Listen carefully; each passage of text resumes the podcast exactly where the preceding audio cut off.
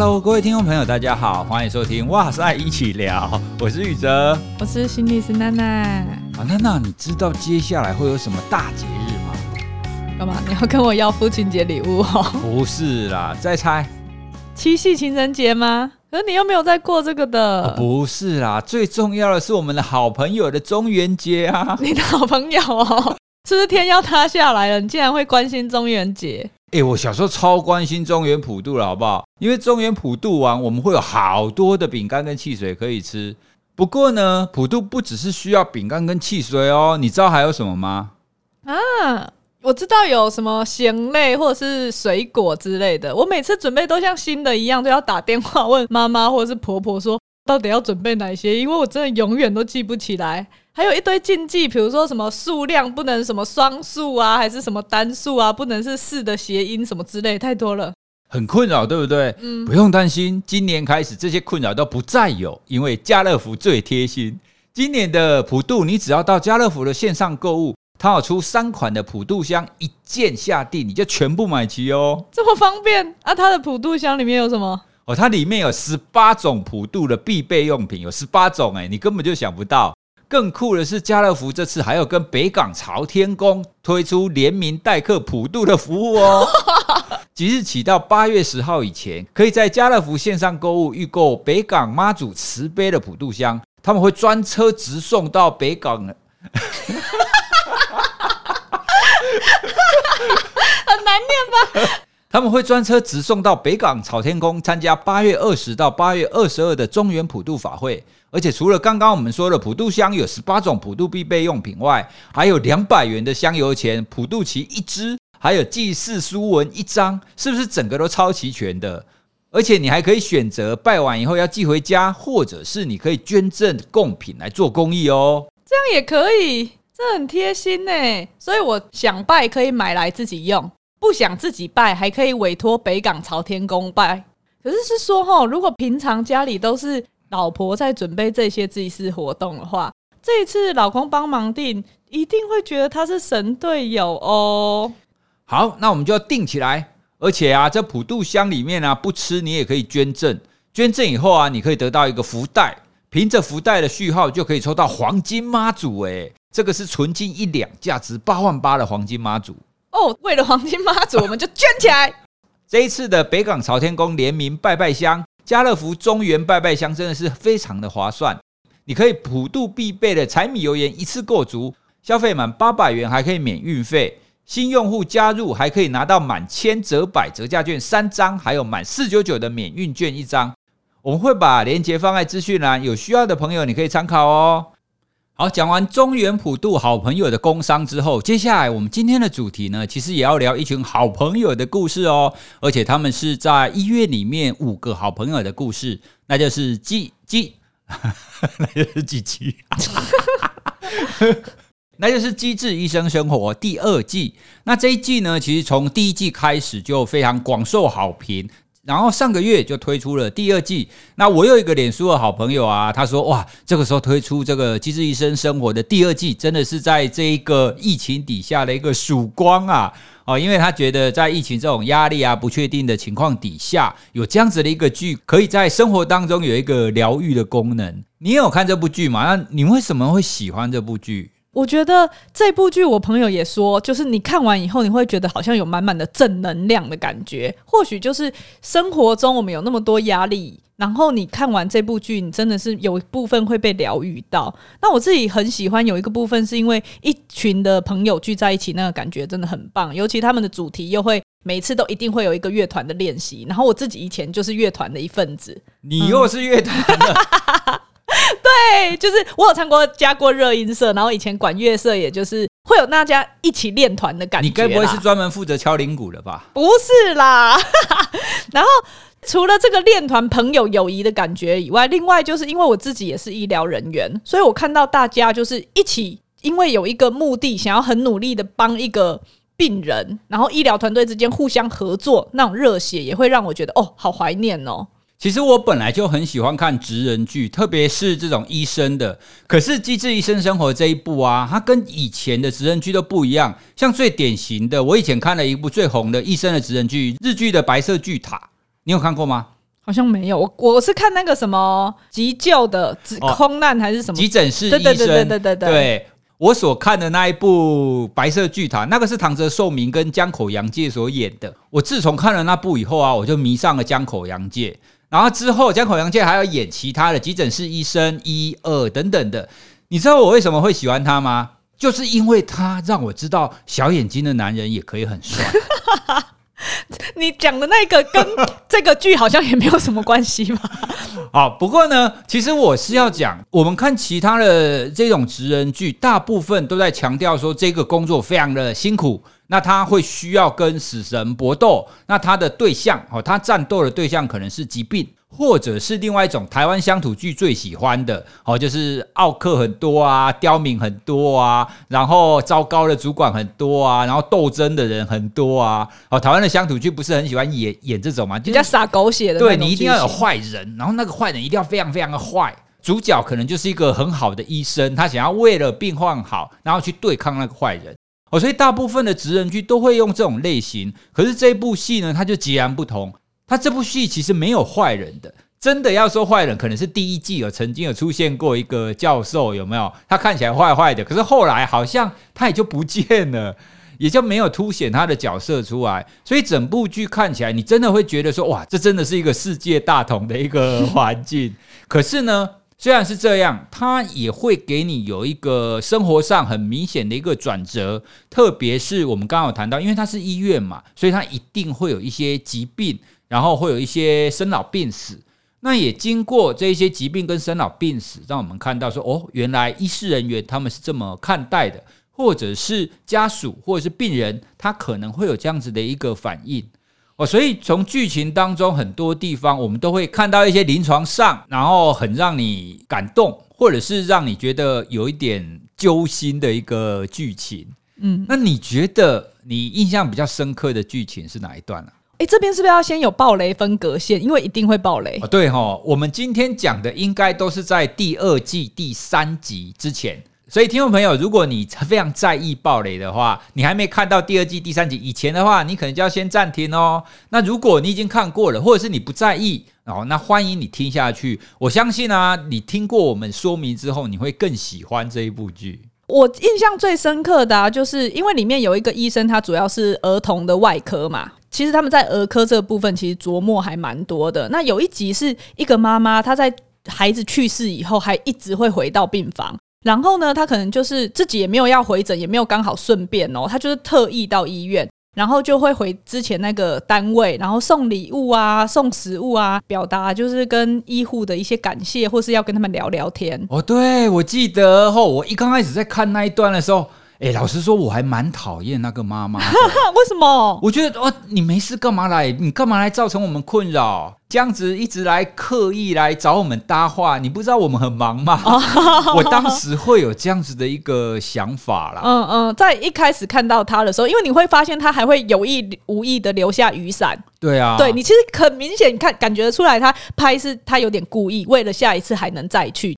这个过程中，你也可以观察到说，哎，有护士会怀疑说，哎，他是不是故意要来这边搜证啊？想要对我们对之前的提告，因为他的小朋友就是在医疗之后就离开了嘛，会不会是要告我们？年轻的主要照顾那个孩子的那个 CR 总医师，就是他也觉得蛮有压力的。可是我觉得那个转折就在于，就觉得好像往这个方向，可是以这个剧情，他总是走一个蛮温馨路线，应该不是往这边走。果真，那那个儿儿童外科的那个主治医师安正元是在里面是一个很可爱又很温暖暖男暖男角色，圣光，对对对的角色，他其实就一语点破。他说：“你看哦，这个孩子他出生以后，他就住在医院。这个世界上有谁认识这个孩子？只有这些医疗人员，只有孩子的妈妈跟一起照顾过这个孩子的团队。”那个妈妈回到她的家里，或回到她的社区的时候，她的亲朋好友或是她的邻居，对于这个孩子基本上是很浅薄的印象的，是没有连接的。对对，所以当这个妈妈她想要处理她的哀伤的时候，她想要跟人聊聊，想要回忆这个孩子的时候，她完全没有对象诶，她只能跟医院的人一起讨论。我觉得就是安正元医师点破这个需求的时候，你就觉得对耶，就是他很能够去同理那个妈妈的状况，嗯、他看到妈妈来的需求是什么，对，所以他也建议那个年轻的总医师，就是说或许啊、哦，对对，他叫张冬天，现在才想起来，就是他就建议冬天说，你或许可以就是时间允许的话，坐下来跟他聊一聊。嗯嗯嗯，因为可能每次都一两句一两句，所以妈妈的需求永远没有被满足到。然后这也让我想到说，其实我们在平常临床工作上，我们会做一些哀伤辅导或悲伤治疗。在这个历程里面，其实你是会需要完成一些任务的。比如说，通常嗯，我们会分四个任务。然后第一个就是，比如说你要先接受这个失落的事实，因为有一些人如果他没有完成这个事实，他就会否认，就会觉得说这人还没有离开，他还活着，不可能，对。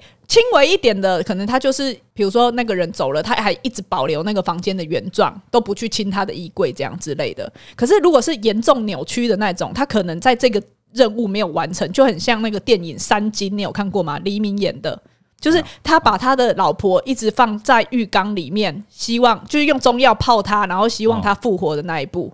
哇，对，怎么那么恐怖？是是是恐怖片，那个就是严重扭曲的，就是把尸体留存下来。我们。呃，从以前到现在，好像也都会有一些，比如说谁把尸体保存下来，很爱那个人啊，有类似的，对对对，嗯、那种其实就是在第一个任务里面，他没有办法去接受失落这个事实，嗯，就是一个否认的状态。那当然，这个妈妈她已经知道孩子离开，所以她这个任务是有完成的。那通常第二个任务呢，她就会是去处理悲伤的痛苦。一般我们会认为，如果你是压抑或是逃避的话，反而会延长这个哀悼的历程。可是，我觉得有时候我们就是社会也会微微的透露一些巧妙的讯息啦，就是会说啊，你还年轻啊，你要赶快走出来啊之类的，比较难过。对对对，所以这种状态啊，就会有点跟哀悼的那个人形成一个防卫上面的共谋。我们说，你们就一起去增强他。用不去感觉的方式来去处理他的那个痛苦，嗯嗯，所以他也会觉得对啊对啊，所以我不应该难过。所以有这样子的状况的时候，有时候就会第二个历程他就会走不出来。那那个妈妈就是，我觉得她稍微在这个历程中，好像还是有需要处理一个这个部分，可能她的痛苦是没有办法完全被表达出来的。嗯，所以这个部分是有一点，呃，在冬天跟他聊天的过程中，他才能释放他的。哀伤。那通常第三个任务呢，就是你要适应一个没有逝者的世界。逝者就是离开的那个人，你要适应没有他的世界了。这个部分就还蛮分蛮细的。比如说外在的适应，就是你要去想没有这个人以后，他可能会有一些日常功能。比如说，如果你今天是小孩，那爸爸妈妈离开了，就会对你有很大适应上的影响。可是像这个是妈妈是。照顾的那个人，所以通常他外在适应可能还好，可是他的内在适应会出问题，因为他会想说：“那我现在是谁？嗯，我不是一个病童妈妈的角色了，我是谁？或是除了对他的爱，我现在还能做什么？我该怎么办？”这个就会他。需要重新适应的。另外还有一些就是可能是比较心灵上的适应，会跟你的信仰啊、价值观啊有关系的。有一些人很明显，比如说他在呃那个人离开之前跟他吵架，或者是什么，他就会冲击到说一定都是我害的，我是坏人，所以才会导致这样子事发生。所以这个会是你要适应的第三个任务。然后我觉得这个妈妈呢，她可能比较需要适应的，就是我们刚刚说在内在适应的部分，她的角色要怎么样重新做定位。所以这个重新的定位会需要跟人讨论，或者是需要跟人一起来经历这样子的一个历程吗？有讨论去思考的话，会需要。另外一个是你也要有人开始慢让慢慢让你跟你的生活去做做接轨。嗯，比如说我今天可以慢慢的发现说，生活中还有其他人需要我照顾，我还有其他的孩子，我就会比较容易转移这个角色过去。当然，他还是需要时间，就是他会有这样子的历程。但是我觉得第四个任务是这个。妈妈一直没有过去的核心，就是我们会要在参与的新生活中去找到跟逝者一个永恒的连接。我们不会跟这个离开的人断绝，但是你要去找到、去发展跟他有一个持续保持连接的途径。就也就是说，比较像是说，你要找到方法去纪念他，去回忆我们所爱的这个人，让他们跟我们还是在一起的。可是我还是能继续的生活下去。我觉得这个妈妈其实她就是她之前她会觉得她跟她的永恒连结是在那个医院，在那个病房，对，她还没有把它转化成其他的方式，所以她就会一直回去到那个地方，她没有办法展开她新的生活。或许呢，今天我们就是跟他谈过以后，或者是他可以找到，比如说照片啊，或任何其他的替代物，要协助他在情感生命中为逝者找到一个适宜的地方。这个地方不是一定要是一个空间，而是你在思念或回忆中，它要是一个有意义的形式。对的那个形式，然后所以他就是他可以拥有所失去的，虽然是被转化的，可是那个是对离开的人是一个持续的爱。听你这样子讲，我突然觉得，在台湾的习俗当中啊，如果有亲人过世的话，我们不是要有头七？那头七就是你要家人都聚在一起啊，折莲花啊，然后烧纸钱啊，等等的。就我的经验，其实它就很像是你刚刚讲的那一连串哀悼的历程呢。因为可能在家庭当中，大家都会在不同的地方嘛。可能因为某一个长辈过世，然后大家会回来，然后彼此就会讲他跟这个长辈之间的连接跟过往，然后也会分享自己的现况，然后以后怎么办等等的。就有一点像是你刚刚要讲的走的那个历程呢。嗯，这样子仪式化的行为跟家族的连结，其实反而可以给我们足够的时间去悲伤、去讨论、去陪伴。可是现代反而大家会觉得那是繁文缛节啊，就是就不需要这么做啊，甚至是因为就是他们会有点鄙视那样子的文化。但是其实我觉得我们可以抽取其中的精髓，然后你觉得你不喜欢做的很铺张的部分不要做，但是那些陪伴还是很重要的。所以我当时看到这个剧情，看到后面的时候，我也才惊觉说：哇，原来还有这样子的一个同理的部分。从这段剧情，其实我的感受是，有的时候我们去看到外人或是他人的一些行为，这些行为可能让你觉得不舒服，或是你觉得，哎，他怎么这个样子啊？他明明明明已经不需要来，他一直来，这样很麻烦呢。当我们看到别人一些反常的行为的时候，其实我们多半会很直觉的出现那种负向的感受。就觉得说，就标定说这个人不好。可是刚刚那个剧情就提醒了我们，其实他这样子的一个看起来有点异常的行为，他背后可能会有一些原因，或者是他可能后面会有一些情绪是需要处理的。嗯，哦，所以同理很厉害，就是可以同理的人很厉害的地方是，他就是可以想到这个后面的这一些内容。我觉得经验也很重要啦，除了你要一开始有一个愿意去理解他人的心以外。毕竟主治医师的级别跟 那个住就是住院师还是不一样，他可以很快很精准的知道，哎，在这个脉络里面可能会发生什么事情。哎，那如果是你的话，你自己对哪一段剧情比较印象深刻？我其实对里面很多关于妈妈要生小孩的剧情，我都非常印象深刻，而且很多我都不太敢看，你知道吗？啊，又不是你生。对啊，因为我也会觉得说，哎，奇怪，又不是我生，我干嘛会那么担心受怕呢？我印象很深刻的是，就是有一个妈妈嘛，然后因为她的怀，她好不容易怀胎，然后呢，她的小孩在肚子里面的状况又不好，所以呢，她就跟那个硕亨哦，就是那个产科的主治医师，他们就决定说，好，尽量拼看看。哦，因为他们双方硕亨医师他就觉得说，哎，这个可能保不住，可是我还是努力的试看看。所以他们双方都非常辛苦，都非常的努力，然后都很认真的希望让这个小孩留下来，但是最后还是没有办法留下来。哦，所以妈妈跟主治医师都非常非常的伤心。哦，所以我看到这种剧情的时候，我都会回想到当初你生小孩的时候，哎。可是又不是你在生，哎、欸，所以这是不是代表我很有同理心？我我很能够共感。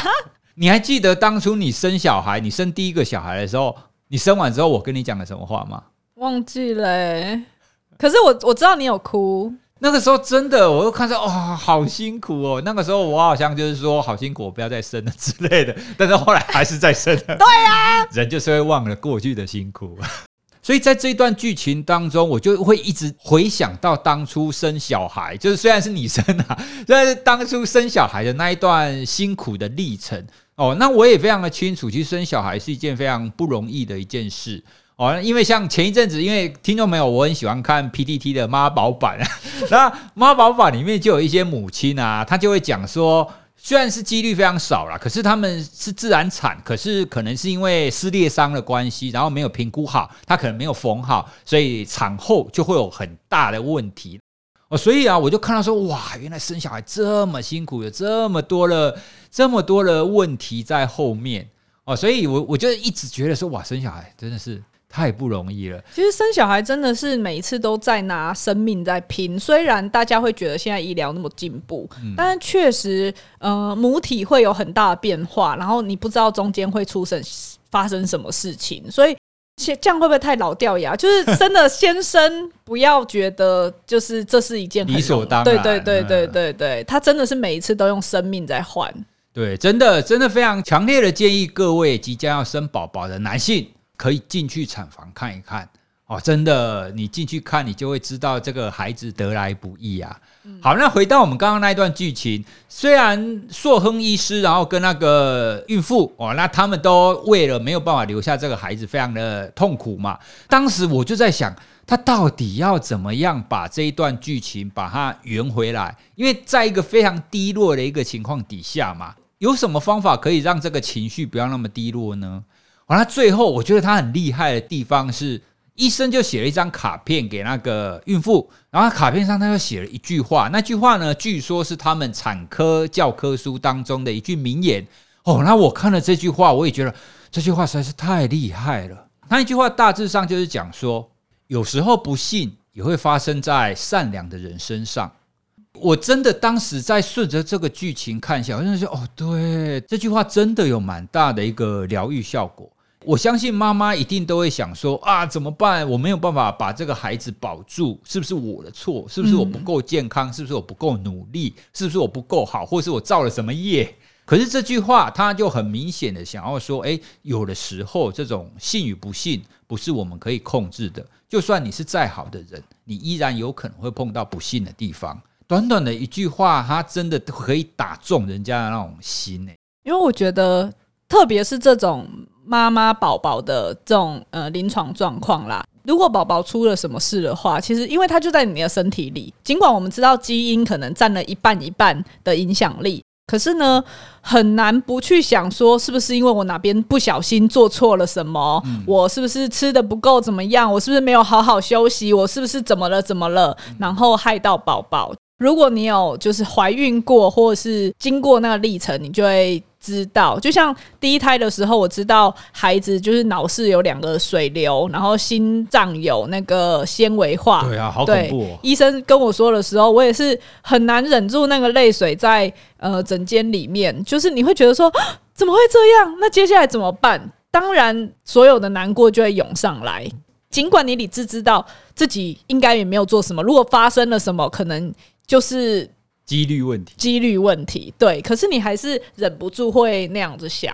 我觉得我们常常忍不住会想要在乌云的旁边描绘出一道光，想要让事情看起来好像有一丝希望。但是其实有时候那样子的勉强，并不会给人家安慰到，反而像是那个硕亨一样。我理解你可能会觉得是自己的错，但是我跟你说，这不是你的错，就只是这样的时候。嗯好像更能够接住那个人，对，所以在这一部剧啊，一整部剧当中，其实最吸引我的地方是，他们都不以乡土剧洒狗血的方法，而且他们几乎每一段，他们都会用同理跟助人的方式来描绘，像是他们五个好朋友之间啊，其实他们也常常会有同理对方的情况。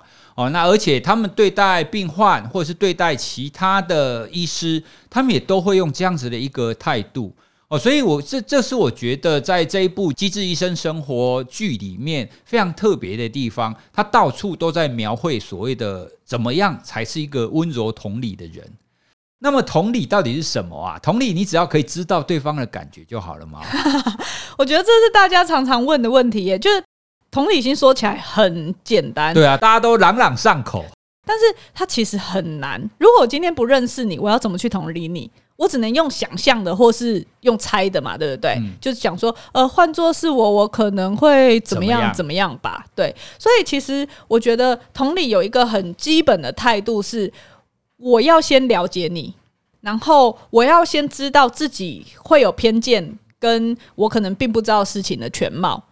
同理比较像是我想要了解你是怎么想这件事情的，你是怎么感受这件事情的，然后你的观点是什么，你为什么下这个决定？所以这过程中，它是不是批判的？为什么我们每次在讲同理的时候，他都会讲到倾听？是因为你必须要讲出来，我才会知道，就是你要愿意诉说，我才能了解，我才能做到同理。可是呢，有时候我觉得大家什么都不说。然后有时候就会期待对方能够接住你，读心术，对，他就觉得你会算命，或者是常常问心理师，什么都不讲，就你知道我在想什么吗？当然，我们可以透过经验，或是知道怎么了，然后来可能更精准的去同理一个人。可是呢，我觉得大家要知道，同理的前提是你要愿意说说，嗯，当然那个情境要是你愿意说的，我怎么样？营造让对方是愿意说的情境，那个信任感跟安全感其实也蛮重要的。那个大概就是心理师在训练的时候会去增强的一个能力。所以听你这样讲起来，同理，它很大一个部分必须要建立在对方哈，就是需要被同理的那一个人，他有一些行为或有有一些表达，你才有办法同理他哦。所以像我们刚刚前面讲的，一刚开始那个孩子过世的妈妈。哦，就安正元就可以从他的行为上知道说，哦，他可能发生了什么事哦，因为可能过往他看过很多这种经验嘛，所以他可以理解说他大概发生了什么情况。这是我们观众没有办法理解的地方啊，因为我们没有那个经验嘛。对，因为我们没有看到他前面到底发生了什么事，那你要怎么产出对他同理的那个背后呢？对，除非你有经验嘛。这也就是我们常常讲的，如果你希望或者是你需要别人的同理的话。你必须要先表达，你必须要先让别人知道你是需要帮忙的。嗯嗯。然后另外，我觉得大家常常也比较会误会的，就是情绪的所谓我们说情绪的共感、情绪感染，然后跟同情心跟同理心的差别。如果要分这三个的话，我我自己觉得啦，就是情绪的个这个感染，它只是指说你跟他人感受到一样的情绪，其实是比较低阶的，因为。比如说像动物，我是一只羚羊，你也是一只羚羊，我看到你跑，我也会吓到，一起跑。其实这个就是情绪共感了哦。嗯嗯，然后这个可能不是那么的客观，它也没有适当解决问题和回应的这个呃概念在里面。可是它很重要，它在神经生物学的观点来说。它会让我们感受到彼此的连接，所以我们大概在零到二岁婴儿时期的时候，我们就会开始发展这个。比如说，小朋友看到其他的孩子在哭，自己也会跟着哭。所以双胞胎很难顾，就是这样，会有连锁效应这样子。那像我女儿上次，她就是刚好拿手机，我就播给她看她上次哭哭的画面，然后她看到以后，她就开始，呃，就开始哭，就是她开始会有点模仿。可是呢，她这个时候是不知所措的，她还不会做什么样子的回应。可是接下来。就是三到七岁的时候，你才会开始发展所谓的心智理论啊，就是嗯预测跟猜测别人心思的这个能力，然后才能慢慢的到帮他人解决问题，或者是安慰别人。所以我女儿她现在至少可能她几次呃她哭了以后，我们会拿卫生纸。给他擦眼泪，或者是给他拍拍秀秀。所以他现在如果看到一个东西，比如说娃娃掉下去地上，他就是说娃娃哭哭了，痛痛，他就把它抱起来秀秀。这这个是一个学习的历程。所以共感的部分，可能它是一个比较先天会有的部分，可是后面这些则是学习的历程。我觉得。大家常常没有办法分清楚的同情心跟同理心，主要差别在说，同情心是你是处于高人一等的位置，你会觉得你会出现哦，他好可怜哦，这样子的想法或者是情绪，甚至你会觉得别人应该要接受你的帮助，自己是救世主。所以你在看待这个状况的时候，你是以自己的角度出发去思考的，而不是对方的。如果是同理心的话，你对于别人的感受会。就是我们刚刚说的，你是不批判的，然后你是想要了解，而且跟他是同步移动的，你是以认识对方的角度去思考，不是以对方的角度去思考哦。因为其实我们很难完全以对方的角度去思考。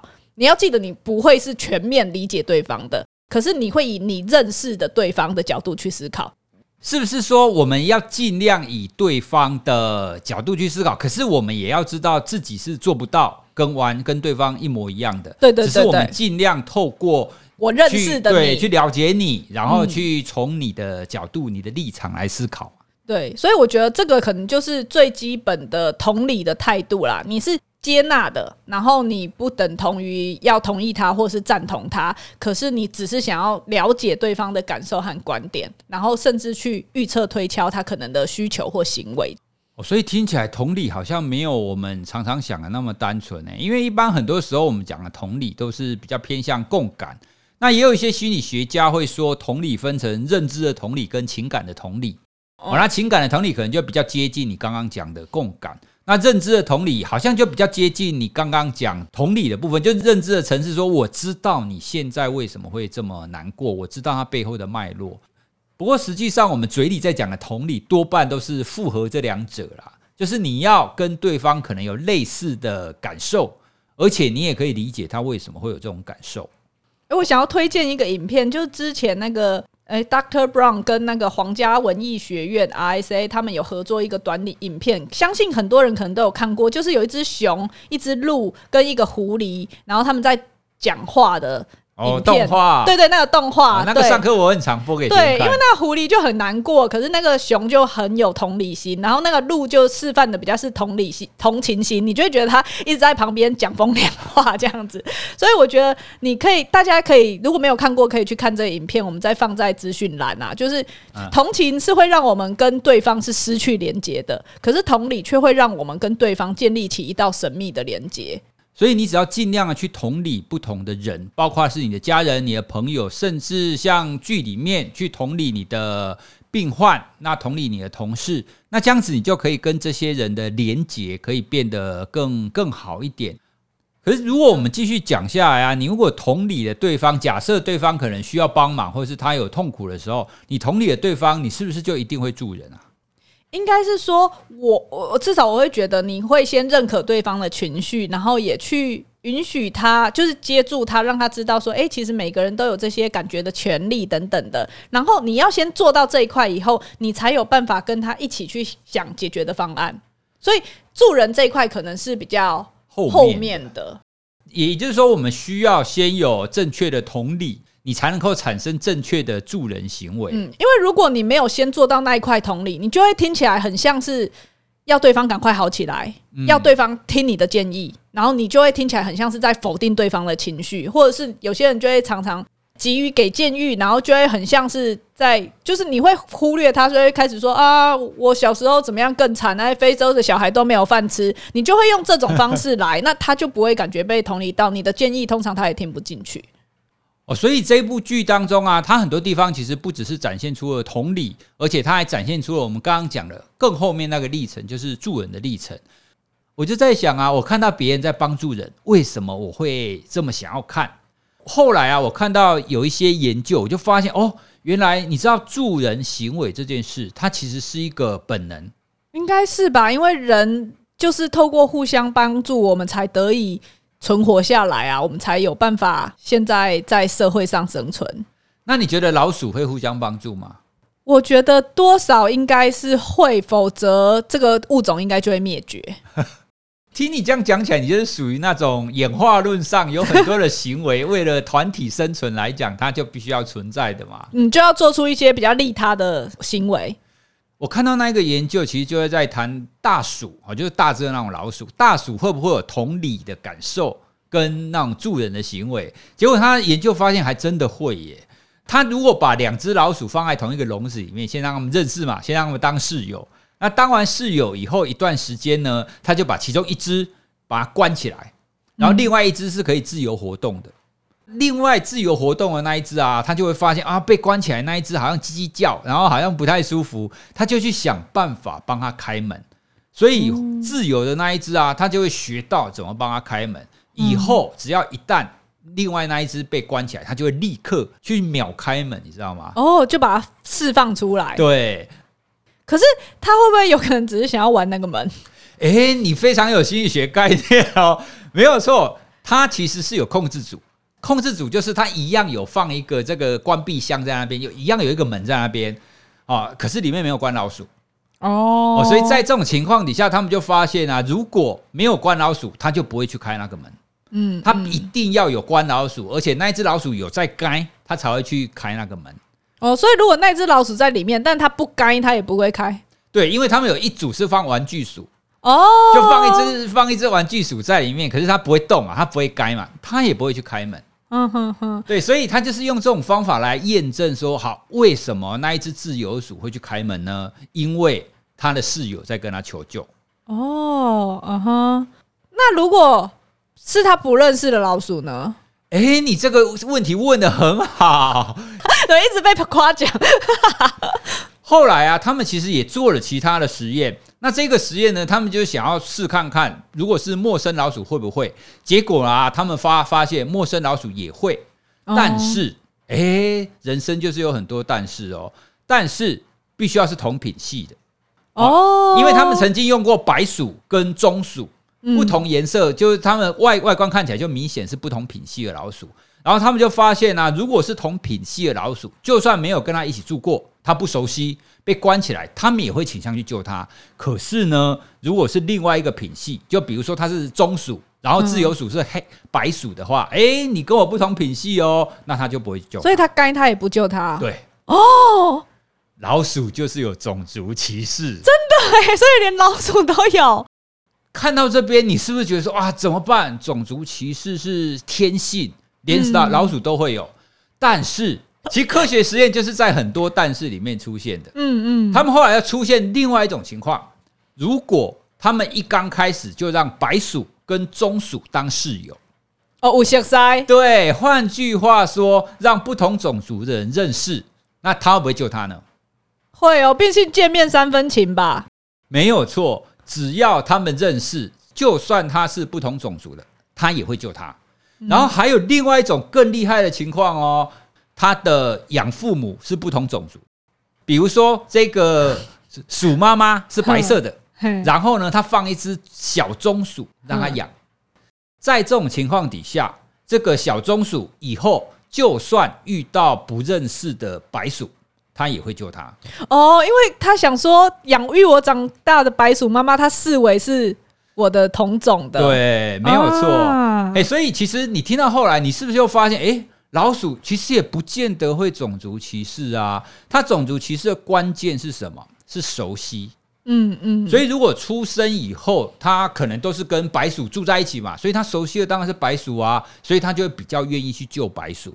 可是呢，如果他认识的是棕鼠的话，他就会把棕鼠看成是这个是跟我一起的。嗯，所以既然他是跟我一起的，我们都是鼠啊，我们一家都是鼠，所以我就要救你。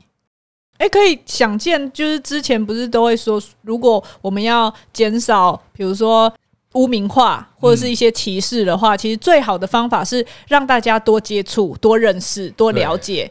研究好像就是可以解释为什么这样子会是有效的方法，哎，对啊，没有错。所以从前面我们一刚开始看起来，好像老鼠会种族歧视嘛，对不对？嗯。可是到后面你就会发现，其实很多助人行为，或者是我们说同理，它其实不存在太多的种族歧视，就天生的这个不同品种的因子，其实没有想象中的那么大。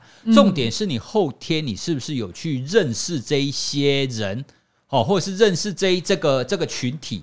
当你对这个群体越熟悉，你就越不容易会有我们刚刚讲的那种隔离感，就是诶，你跟我不一样，我不救你或我不理你。实际从这系列的研究，其实我们得到了一个概念是，其实生物体是天生都会乐意去帮助另外一个个体，嗯，就算这个个体它可能跟我们不太一样，哦，可是呢，你还是那个愿意救你的心仍然是存在的啦，哦，所以回到我们刚刚讲的《机智医生生活》啊，我觉得。你看着看着觉得哇，好疗愈哦！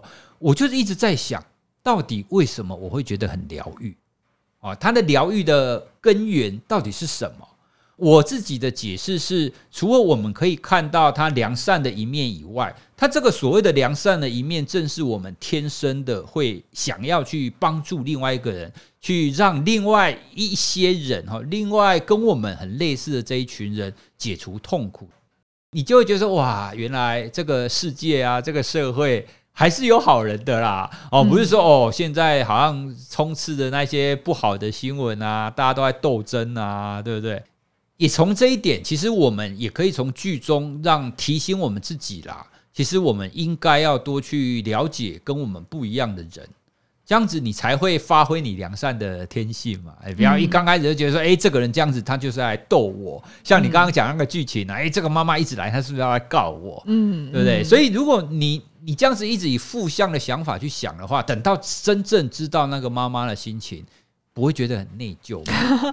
我觉得相信就是，如果我们之前节目里面有在强调了啦，你如果你愿意用更温暖的态度，或是用一个良善，你不能讲相信人善人性本善的那个框架去看待的话，你会其发现其实每天做一点点事情都可以开启那个善的循环，对于你自己，对于别人都是。对，所以我觉得你最后又产生了我们本集的金标，叫我金标王，对，你就是金标王啊、哦。为什么看《机智医生生活》会让你觉得开心呢？会让你觉得疗愈呢？就是你可以看到人的良善的一面，而且你也可以透过这个剧去提醒你自己，你也可以是良善的。任何人都可以跟他们是一样的。哦，所以这部剧呢，真的非常推荐大家可以去看。而且啊，我也推荐大家，你不一定要把焦点聚焦在这五个朋友的情感上，其实他们所遇到那一些。医院当中的一些剧情，才真正是会触动人心跟人性的哦。那所以这整部戏，它其实充满了很多的温暖跟同理。那我们今天呢，很开心的跟大家聊这一部，我们现在正在追着《机智医生生活》，也欢迎大家跟我们一起追起来哦，一起追。对，这真的是一部难得的好剧，希望台湾以后也可以有这样子的好剧，不要剧情不要一直都有那一些就是洒狗血的啦，然后坏人很坏啊，我们要打倒坏人。这这部剧其实也证明了，你可以让整个剧都朝向一个正向，然后良善的方向，然后观众仍然会非常喜欢看。嗯，因为这个世界上没有人愿意当坏人啊。其实，如果你了解他的背后的脉络的话，其实不会有绝对的坏人。好，那我们今天就跟大家聊到这里喽，希望大家会喜欢。如果大家也有追这个剧，那你有什么想要跟我们一起聊的话，欢迎你到我们的 IG 或是脸书底下留言，或者是私讯告诉我们哦。好，我们今天就聊到这边，拜拜，拜拜。